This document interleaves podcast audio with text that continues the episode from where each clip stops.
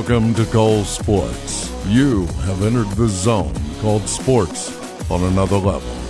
And now, here's your host, Cole Johnson. Cole Sports! I am that man, your man, the illustrious tour guide, Cole Johnson. And on this episode, we're going to talk about week one of the college football season getting underway. We're also going to talk about cat suits. Wait a minute, cat suits in sports? What are you talking about, Cole? We're also going to talk about issues about winning, award the Dolt of the week, and we're going to go champions personified in upon further review. But for right now, headlines, please. Dateline College Football. Many games and many colleges are slated to play. Alabama, the top ranked team, of course. You have the Urban Meyerless, the Ohio State University, Clemson, and other programs, of course. But the three games that are of note this Saturday are the following. You have the game in Atlanta in the Mercedes-Benz Stadium between number six Washington and number 10 Auburn. You have the game in Arlington in Jerry World. Number eight, the U or University of Miami are going up against LSU, number 24 ranked. Will they have an offense? Come on now. You already know this is LSU. I digress. But the game that I'm excited of all weekend to actually see again come to the fore is in South Bend. Notre Dame hosts Michigan once again. With this series being absent for the last four years, it's been a little bit of a chasm for NCAA football, in my opinion. It's good to see September roll around and the Wolverines and the Golden Domers play. So I'm glad to see it. And I'm also glad to see football in general get back to where it's supposed to be. Dateline San Antonio. Manu Ginobili. Manu! Is announcing his retirement from the NBA. 16 years of being a Spur. He now is going to ride off into sunset and enjoy his time away from the game. Ginobili had this to tweet in reference to his retirement. Quote, Today, with a wide range of feelings, I'm announcing my retirement from basketball. Immense gratitude to everyone family, friends, teammates, coaches, staff, fans involved in the last 23 years. It's been a fabulous journey, way beyond my wildest dreams. Close quote. And this is for those who do not think this guy is going to belong in the Hall of Fame. Two things. One, it is the Basketball Hall of Fame, not pro basketball, not NBA. Number two, just because this guy came off the bench does not mean that he is precluded from being a Hall of Fame candidate. Because in my opinion, this guy is the greatest six man to ever put on a uniform in NBA history. And he sacrificed being a starter. He could have pitched a fit to be a starter. He didn't do that. He said, you know what? I think Pop, I'll help the team coming off the bench. And you know what happened? He did. And he also, in most of those games, was on the floor at the minutes that counted the most, which is five minutes of fourth quarter all the way to the end. So in the talk of this guy doesn't belong because he wasn't a starter for most of his NBA career, it does not compute. This guy contributed a lot to the sport. Do you remember the Euro step? We didn't talk about that move until Ginobili started to do it all the time. So even without what you would call gaudy stats, this guy contributed to the game in a multitude of ways. And this is a four-time NBA champion. You can't take that away from him, no matter what you think. This is a Hall of Famer. This is a champion. And this is, to me, in my opinion, the greatest six man in NBA history. Congratulations, Manu. Enjoy it, man. You deserve to enjoy all the spoils that your championship career created. And whether you live here or back in Argentina or anywhere in the world, thank you, thank you, thank you. And this is coming from a Rockets fan. Thank you for the memories, man. You are a tremendous player and you gave us such great memories. The NBA is going to be a little less entertaining without you. Dateline New York City. Now, along with the figure that I'm going to talk about here, you had a lot of extensions this week come to different players. Geno Atkins, and Carlos Dunlap of the Bengals being two of them. So the interior linemen received multi-year, multi-million dollar extensions. Uh, with Atkins, it was four years. With Dunlap, it was three. Then you go to Green Bay, who Aaron Rodgers, who Stephen A. Smith calls that bad man. And the NFL correspondent to Cole Sports, Christian Simpson calls like that. He secured his bag with a four year, $134 million extension, $103 million guaranteed but the biggest news of them all actually came from the man that I am going to officially retire the name that I call him. I'm going to officially retire Diva in pads because this man has stepped up to become a man. And not because of this contract he signed, but because of this offseason that he had before this contract. Odell Beckham Jr. He said he wanted quarterback money. He now has quarterback money. Five years, $95 million extension with a $65 million guarantee. Now, when people say guarantee, and Rodgers also had a guarantee of a huge amount as well. When you sign your name with the dotted line, that contract, you will in its lifetime get at least that much money. You may not get it at once, but you will get that much money from the team no matter what, because NFL contracts aren't guaranteed like the NBA's are. So what does this say for the Giants? Well, I think it says that they knew that they had to lock down one of the transcendent players in their franchise's history. And the fear, the possible fear, I should say, of his injury this past season in the NFL, they don't seem to be quite as worried about that. And maybe we shouldn't be either. Congratulations to all four men. And for those who say that that was too much money for all those guys to get paid, this simple response is all I got to say. Players are worth what organizations are willing to pay them. Don't bicker about the millionaires that are getting that money. Bicker about the billionaires who sign their checks. But you're not going to bicker about them, are you? Dateline Bristol. According to multiple reports, as of the date of this recording, ESPN's Jemele Hill is no longer ESPN's Jemele Hill.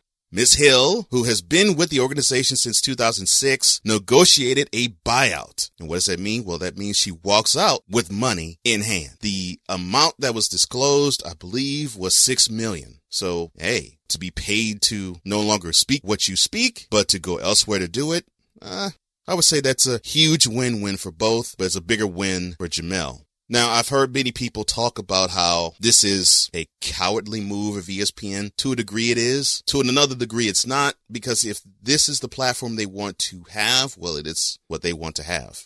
And kudos to Jemele for, in what I really deem, sticking it out and negotiating the type of terms that she wanted to have before she walked out the door. Because it's important to have the freedom to do what you want to do and to do it on your own terms. So last September, she was drawn to ire of the White House. This September, she now has the freedom to do whatever she wants to do, but is no longer employed by ESPN. Whatever you do, Jemele, good luck to you because I'm sure you have a lot of things that we have no idea that you have planned in the near and not so near future. Dateline 30 Rock. Longtime NBC sports personality Bob Costas, the commentator who has been part of NBC Sports since 1979, is saying that he's not really feeling the love anymore and doesn't feel as though it's a connection with the network as he felt in years and decades past. Well, I'll let him explain it to you. Quote, there was a very long period of time when NBC's programming suited my interests and abilities very well. From late night talk show, later in the news magazines to baseball, the NBA, and the Olympics. And after deciding on my own to leave the Olympics after having done a dozen of them, you just look around and say, what was once a perfect fit no longer fits that description. Close quote. Now, Costas is 66. Ah, this really pains me to say this. There is a, this is a young man and woman's game element, and it's almost unspoken and unwritten, but you can see it. And I think that's what Bob is seeing. It's unfortunate, but it's there. And yeah, I, I could see him no longer being a fit considering NBC no longer does the NBA and they now have their new voice for the Olympics, which is Mike Tirico. And even though they do hockey, he really wasn't a big hockey voice and they don't do baseball. So to me, I always thought of Costas with baseball, baseball commentary, baseball play by play, which he has done both of those. And yeah, he doesn't fit at the at the network the way it is and the way it's constituted now. Because well, I mean, does do NFL, and yeah, you saw him lead in and kick out of NFL games. But to me, I thought it was a, a, a small bone that they threw at him because well, hey, NBC didn't have anything else for him. Dateline Los Angeles. Houston Astros pitcher Justin Verlander was in last weekend's visit to Los Angeles stuck with a $1 million bill from a guy named quote Dodger Killer. Close quote. Well, that's what they termed Verlander. And Verlander took it in stride because he took a picture of it and posted it on his Instagram. But what I find funny about this is that in last year's World Series tilt, which went all seven games, Verlander in his two starts was 0 and 1. So how much of a Dodger killer was he really? Not too much of one. Dateline, Washington, D.C. and Phoenix. Senator John McCain, U.S. Senator John McCain, went through a tremendous battle with cancer. He decided to, he decided to no longer undergo treatment, and earlier this week he passed away. The sports world, especially where his home was, which was in Phoenix, said tremendous things about him. The CEO of the Diamondbacks, the president and CEO of the Diamondbacks, Derek Hall, had this to say about Senator McCain.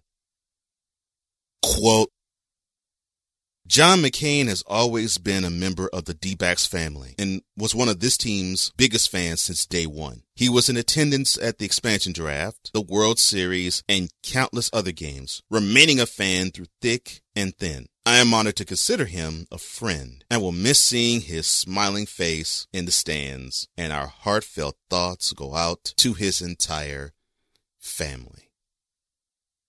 Close quote. Now, for those who don't know Senator McCain, he also served in Vietnam and was a POW. So he was a patriot of par excellence. He was a Republican, but a fair one. In fact, one of the most open politicians I think I've ever seen in the national space. And yes, he was a huge sports fan. Along with the Diamondbacks, he also supported the, the Cardinals and ended up becoming a good close friend of Larry Fitzgerald. So the sports world, just as any other world, will miss this man.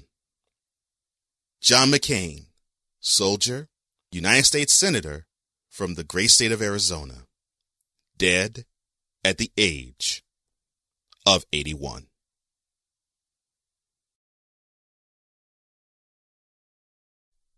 Dateline Jacksonville! 24 year old David Katz was the guy who was fingered in murdering three people, injuring 11 others before taking his own life in a Madden tournament at Jacksonville Landing. I want all of you to listen to the following words I'm about to say. I heard the clip, actually, I saw the clip where the Madden tournament was ongoing. And from what I understood, this came after he lost and had to be eliminated. So you heard commentary and play by play of another game as they were live streaming it. And then all of a sudden you hear these pops, these scary, horrifying pops that sounded like a gunshot, but it was many of them that just rang out. And you heard chaos, of course, ensue. This is what a sore loser looks like, VIP. Remember back in the Super Bowl following the 2015 season when you saw Cam Newton not really take the loss all that well and he sulked? And then later on, he described it by saying, show me a gracious loser and I'll show you a loser. I want people like Cam to look at this situation and reevaluate that thought process. Just because you take a loss gracefully does not mean that you're a loser. Not being able to handle a loss and then go to the point where you want to take other people's lives because your anger was not put in check.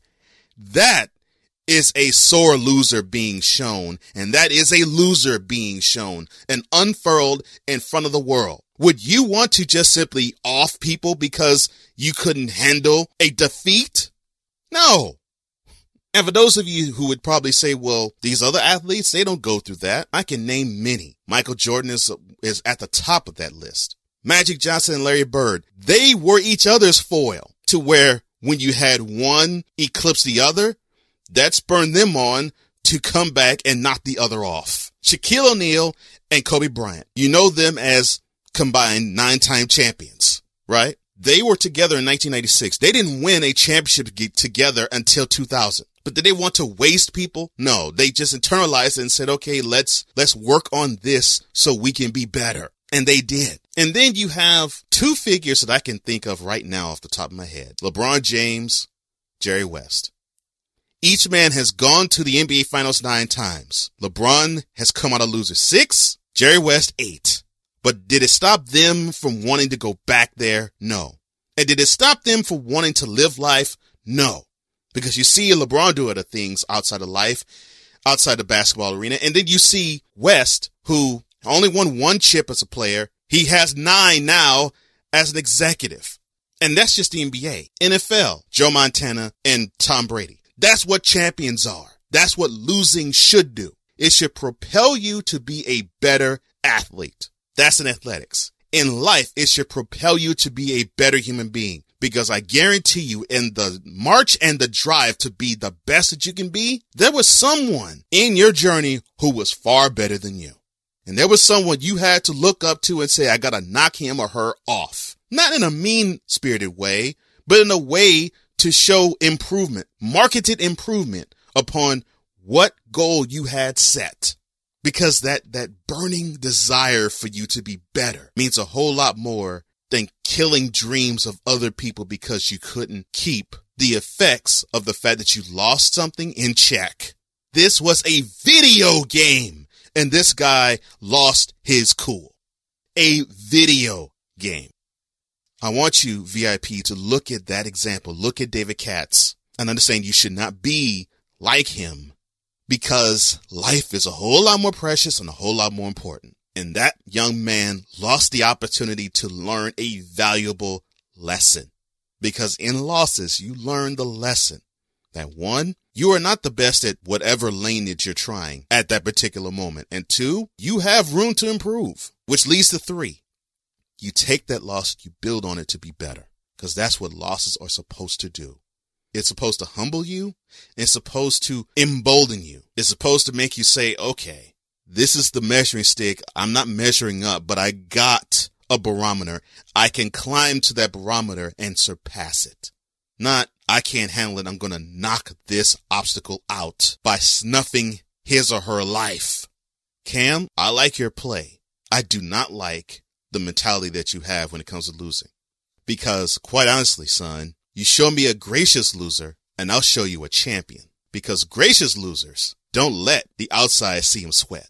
That is what a loss does to a champion. It makes him or her say, when I get the opportunity to do the same thing again, I'm not going to blow it because I'm going to prepare myself to be better in that situation than this last time. And if it's not good enough, I'm going to get back up and get better than that. Not say, forget it. I'm just going to waste everybody. But show me a sore loser like David Katz and I give you a loser. Don't be one. Take the feet in stride and feel your life to be a better human being. When I come back, we're going to talk about cat suits. I'm about to go.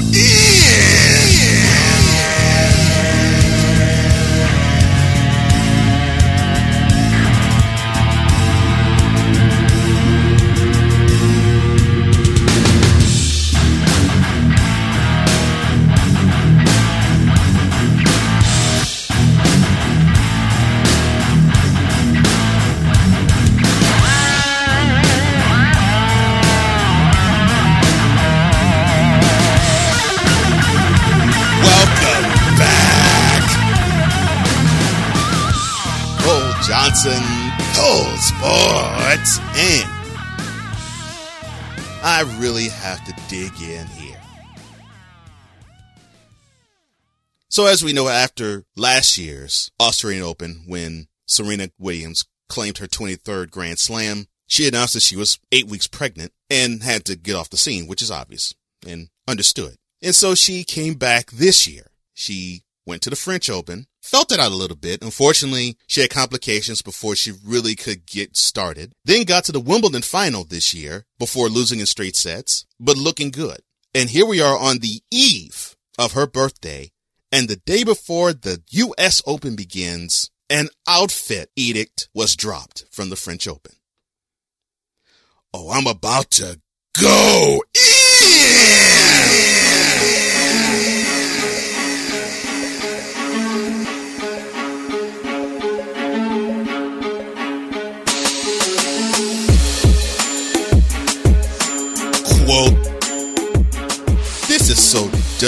Short sighted, it hurts. Close quote. Now, that was a quote from former tennis player Andy Roddick. And what is he referring to by something being dumb and short sighted? Well, the French Tennis Federation president, Bernard Gioselli, in an interview by Tennis Magazine's 500th edition, said that the outfit that Serena wore in this year's French Open, where it was a black cat suit, Gioselli said, quote, I think that sometimes we've gone too far. Close quote. And with that, he banned outfits that Serena wore at the French Open. Now, for those who don't know what I'm talking about, well, okay, imagine Serena from literally from head, no, actually from neck to toe, adorned in a black cat suit with, I believe, a purple, not purple, or a pink or red belt. Now, yeah, it, it's not the traditional, you know, top and skirt as you would see at Wimbledon and virtually other tournaments. But the thing was, the French Open was the tournament that was the most progressive of the four because you had some type of and some semblance of tennis order you had to abide by. It's not quite as evident in the Australian and the US Open. It's definitely apparent in the Wimbledon Grand Slam because you are not allowed to wear any other color but white on the court at all times. So the French Open was the championship tournament that was the freest and the most liberal and the most avant-garde of them all.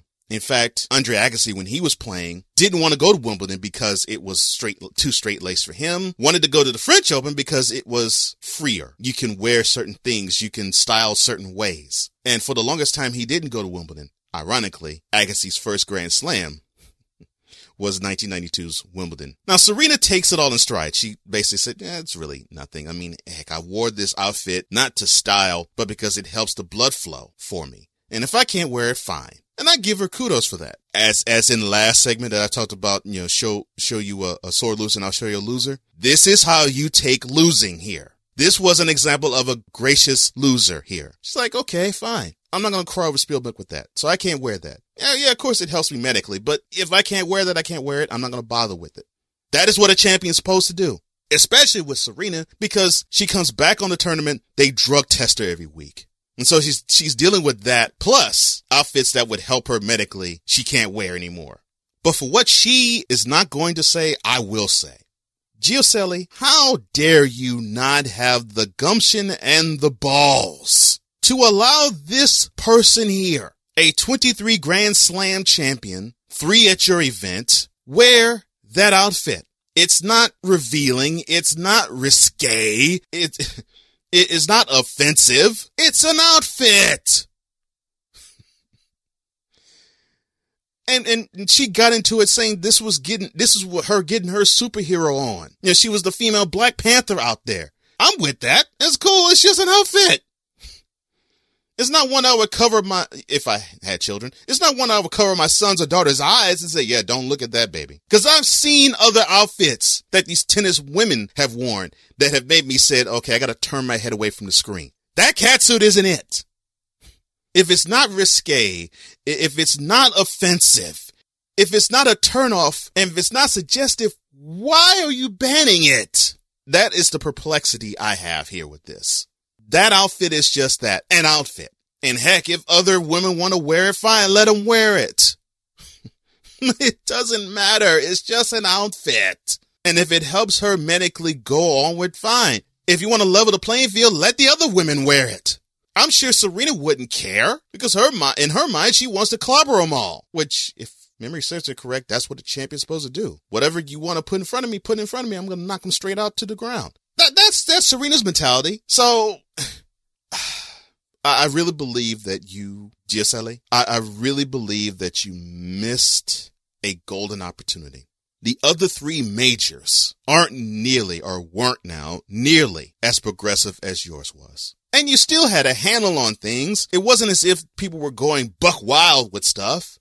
But you're the different Grand Slam. I mean, you, you're not hard court, you're not grass, you're clay. So right there, you're different than every other Grand Slam. And then you're supposed to be artistic because you're in Paris and you had the ability to say, you know what? We're making strides in tennis. And you could have opened your arms to this opportunity and say, you know something? We're trying different things out. And I think this might work and this might work. I think this might make the sport better. This might advance the sport. Instead, you are bringing the sport back by doing this.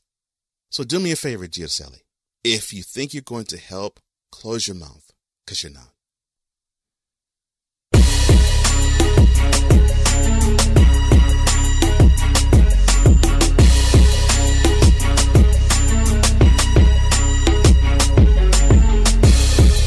When I come back, this is going to be an interesting one. Dolt of the week time is next. Cole Sport!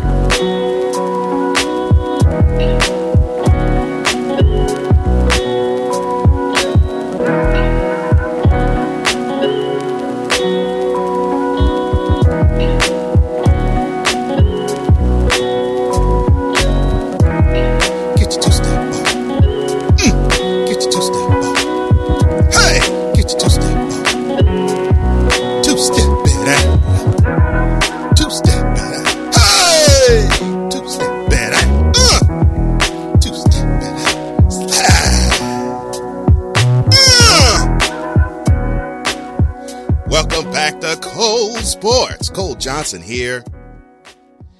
And here we go. Dolt of the Week!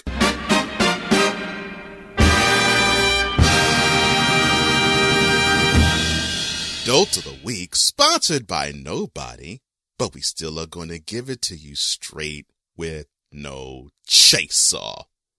The winner of this episode's Dolt of the Week is...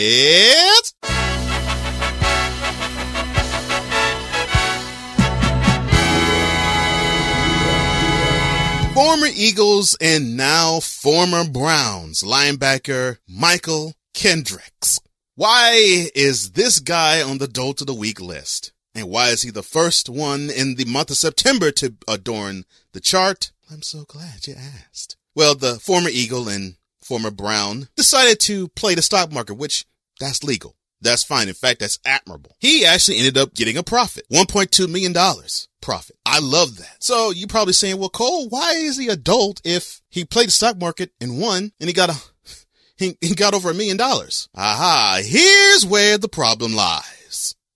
U.S. Attorney William McSwain held a news conference and he said that Kendricks was friends with an employee of Goldman Sachs, Damilare Sonoiki, and he had information about an upcoming merger that was involving Goldman Sachs. So he told Kendricks. Kendricks used that information to play the stock market and someone told on him. And that is what is called insider trading. Well, this is how serious it is because he will land in jail or might land in jail if it's proven to be true. All right. Here, here's the problem. You have to be careful if you're going to be playing high stakes poker like this. There are rules to this. And if you abide by the rules, you play it right, you will benefit the right way. If you don't, you have this happen. and now his whole life is going to be in upheaval because do you think that he will get another NFL job? Because the Browns immediately after this said, well, Michaels isn't traveling with us to Detroit. And then they summarily gave him his walking papers. Well, this is what Michaels had to say. Quote, while I don't fully understand all of the details of the illegal trades, I knew it was wrong, and I wholeheartedly regret my actions. Since the beginning of the investigation, I have fully cooperated with all of the authorities and will continue to do so. I accept full responsibility for my actions, although I did not take any of the profits for myself. I am committed to resolving all of the funds gained illegally and accept the consequences of my actions.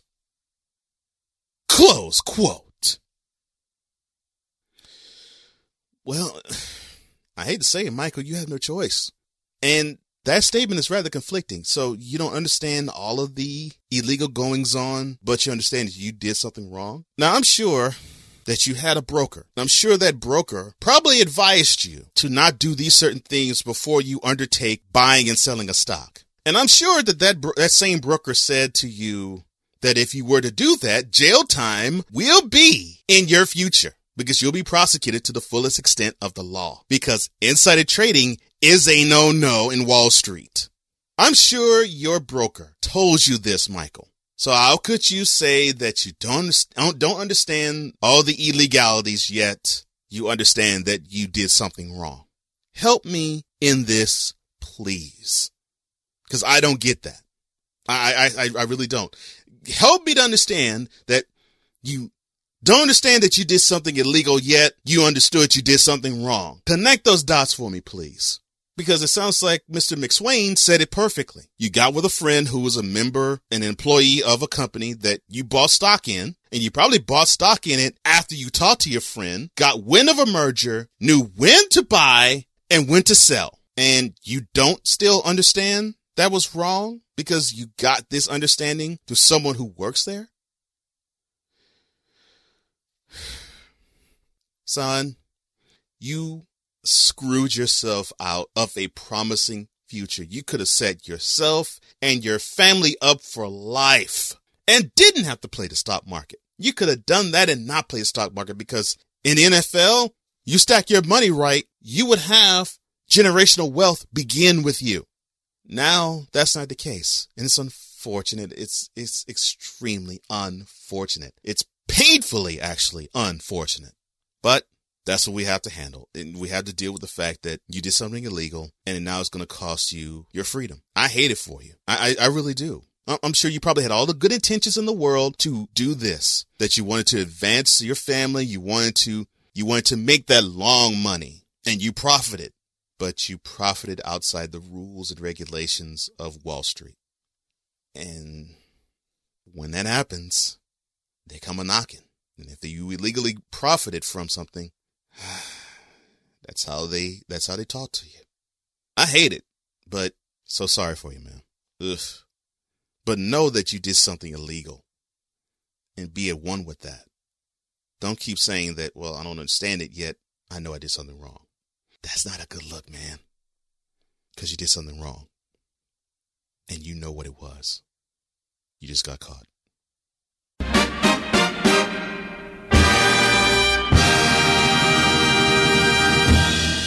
When I come back, Champions Personified edition of Upon Further Review is next.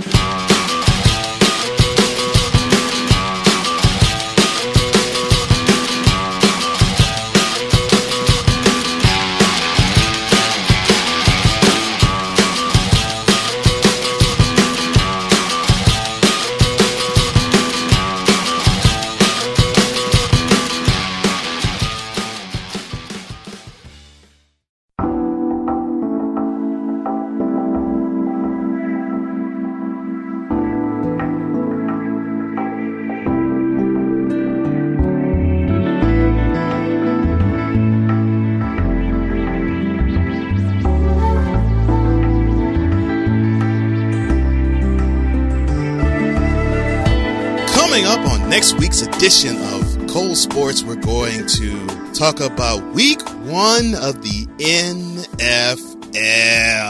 Man, it sounds so good. We'll, of course, address the opening night game as well. Man, NFL football is back. We don't have to talk about things outside the sport. We can actually talk about things inside it. We're of course going to talk about college football a little bit more as well. Get a little bit into the September races in Major League Baseball, award your Dolt of the week, upon further review as well. And of course, we're going to go in on something. Tune in and find out what it is I'm going to talk about and go in on. See, that's for next week though. For this week, still, I have to give a tip of the cap to this man. This gentleman is my favorite NFL player and has been for the last five years. And it's things like this which continue to make me root for this guy outside of the fact that he plays for the team that I root for the most. If he, I was not a Texans fan, I would root for this guy. So we're going to talk about JJ Watt in upon further review.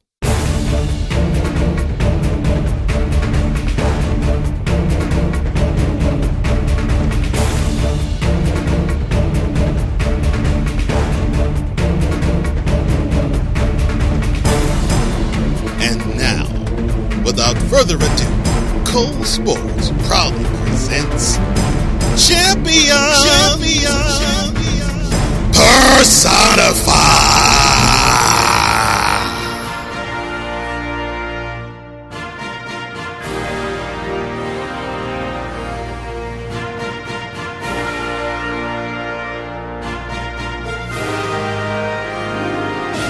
August 27, 2017. That was the time Houston was under siege from Hurricane Harvey, now at the time when it crossed Houston, termed Tropical Storm Harvey. More than half of the city was under water, from what I heard, and it was a devastating setback. This natural disaster, which put Tropical Storm Allison back in 2001 to shame because it put much of the city underwater as well. It was devastating to a community one that I spent many decades loving, loving on, and plying trades in. In fact, the same community that my parents and grandmother still live to this day. Now, I got a chance to visit my parents and grandmother around Christmas last year, and my mother talked about the devastation of Harvey in their own house, and that they didn't really suffer hardcore damage from the storm itself, but they did suffer from minor effects of it. So they had power that went out for a few hours. And in that time, water rose in their kitchen. And so they cleaned it out and they still live in the spot now to this day. But they were the lucky ones. They were able to salvage their cars and, and, and house. There was others who didn't have a place to go, didn't have houses, didn't have cars, didn't have food. Their whole life was washed away by this torrential downpour of water. So affected by this was J.J. Watt, the defensive lineman for the Houston Texans, a native Wisconsinian. So he's not a native Texan, but you pretty much will probably make him one now. He saw this and he got on Instagram and he and Twitter and he made this plea. He started a, a GoFundMe where he wanted two hundred thousand dollars and he donated one hundred thousand of his own money to start it started it that day. In two hours, that total was cleared. Then he set the then he set the goal to five hundred thousand. That was cleared within two days. Then he set it to a million, and that was cleared in another two days. Then he set it to two million. That was cleared in three days. Then five million. Then ten million. Then fifteen million, and it went up until when the third week of the NFL season, regular season, I may add, was underway he stopped it and it was capped off then at 37 million. Well, the total ended up becoming 41, almost 42 million dollars, 41.6 million to be exact. Now, Watt met with some criticism, I think from Steven Jackson, if I'm not mistaken, in saying, okay, well, yeah, you raised all this money, but are you helping the people? Or is this just going to go to like the Red Cross or some organization where you, it goes to them and you don't know where the, where the aid is going to be going? It just could blindly go anywhere. Watt didn't get and didn't engage in that type of war that verbal media war. He instead just focused on helping people. And sometimes you don't need to pump your chest. You allow others to do that for you. Take, for instance, Leslie Bourne, who was helped by part of the 41.6 million that Watt raised to help out Houston and Hurricane Harvey and its devastating conditions. Quote, it took the youth just a few seconds to go, oh my gosh, this is JJ Watt that just walked in. And they walked into a place called the Covenant House. This is the executive director of Covenant House. I digress. And they were overjoyed with him. He spent so much time individually in talking with a lot of the youth. He's really just a genuine person. And that comes out very much when you first meet him. Close quote. There's another one. His name is Eric. The last name escapes the article writer. He said about meeting JJ Watt that it was important to him and quote especially when you're a young parent having to relocate and find shelter. It's a heavy weight on your shoulders to do that all by yourself. They really accepted me and my family with open arms. I really can't even thank them enough. They sheltered me from the storm, not Hurricane Harvey the storm, but the storm of everyday life. When you don't have anybody to depend on, I knew I could depend on them here. Close quote. So we could talk about price tags and how much money you raise. But Justin James Watt gets that it's not about that. It's about how you impact people who need the resources that you're able to provide for them. That he sees a need that I have, but you don't. So I'm going to give you the opportunity to have because in this situation, you need a whole lot more than I do. And so I don't need to hear any, well, where the funds are going to go. I don't need to hear that type of talk. I need to hear this. I need to hear if what he is doing is affecting and changing lives and making lives better. And what I'm hearing, that's an affirmative. He's affecting lives. He's changing lives. He's making lives better and he's giving people hope. That's all you can do in a devastating situation such as this. So VIP, when I talk about JJ Watt, it's more than the fact that he can put up 20 sacks in a year it's more than he can catch touchdowns coming off as a tight end. It's more than he can be like Refrigerator Perry back in the back in the 80s and be a lead blocker for Le, Lamar Miller. It's for a whole lot more than what he can do on the field. Believe me, what he does on the field is very important, but what he does off of it tells me the character of this man. That yes, he does a lot on the field, but man, does he transcend being a powerful human being off of it. So, number 99 for the Houston Texans. I've been a fan of yours since 2012. Now, I know you've been on the team since 2011. I've been a fan of yours since 2012. And you will forever have a fan in me. No matter what you do, no matter where you go. Your example shines brightest, and I'm honored that you're playing on my favorite football team. But more importantly, I'm honored that you're tapping into what God has given in you to do, and that is to positively affect change in other human beings' lives. Because that's really what it's all about. Thank you, JJ, for reminding all of us what being a human being really means.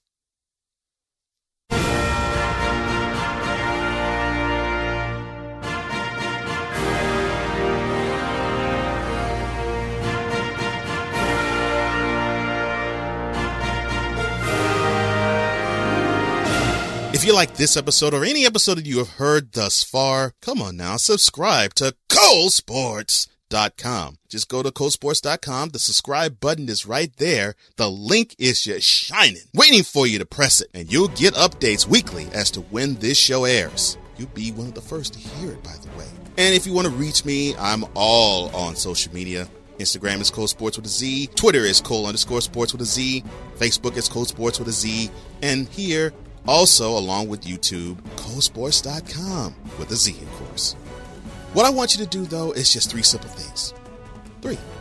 Three. That spread the word, the joy, and the love. And reach out to me at info at colesportswithaz.com and enjoy the content. Thank you so much, VIP. For the Intelligent Sportsman, I'm Cole Johnson. And this is.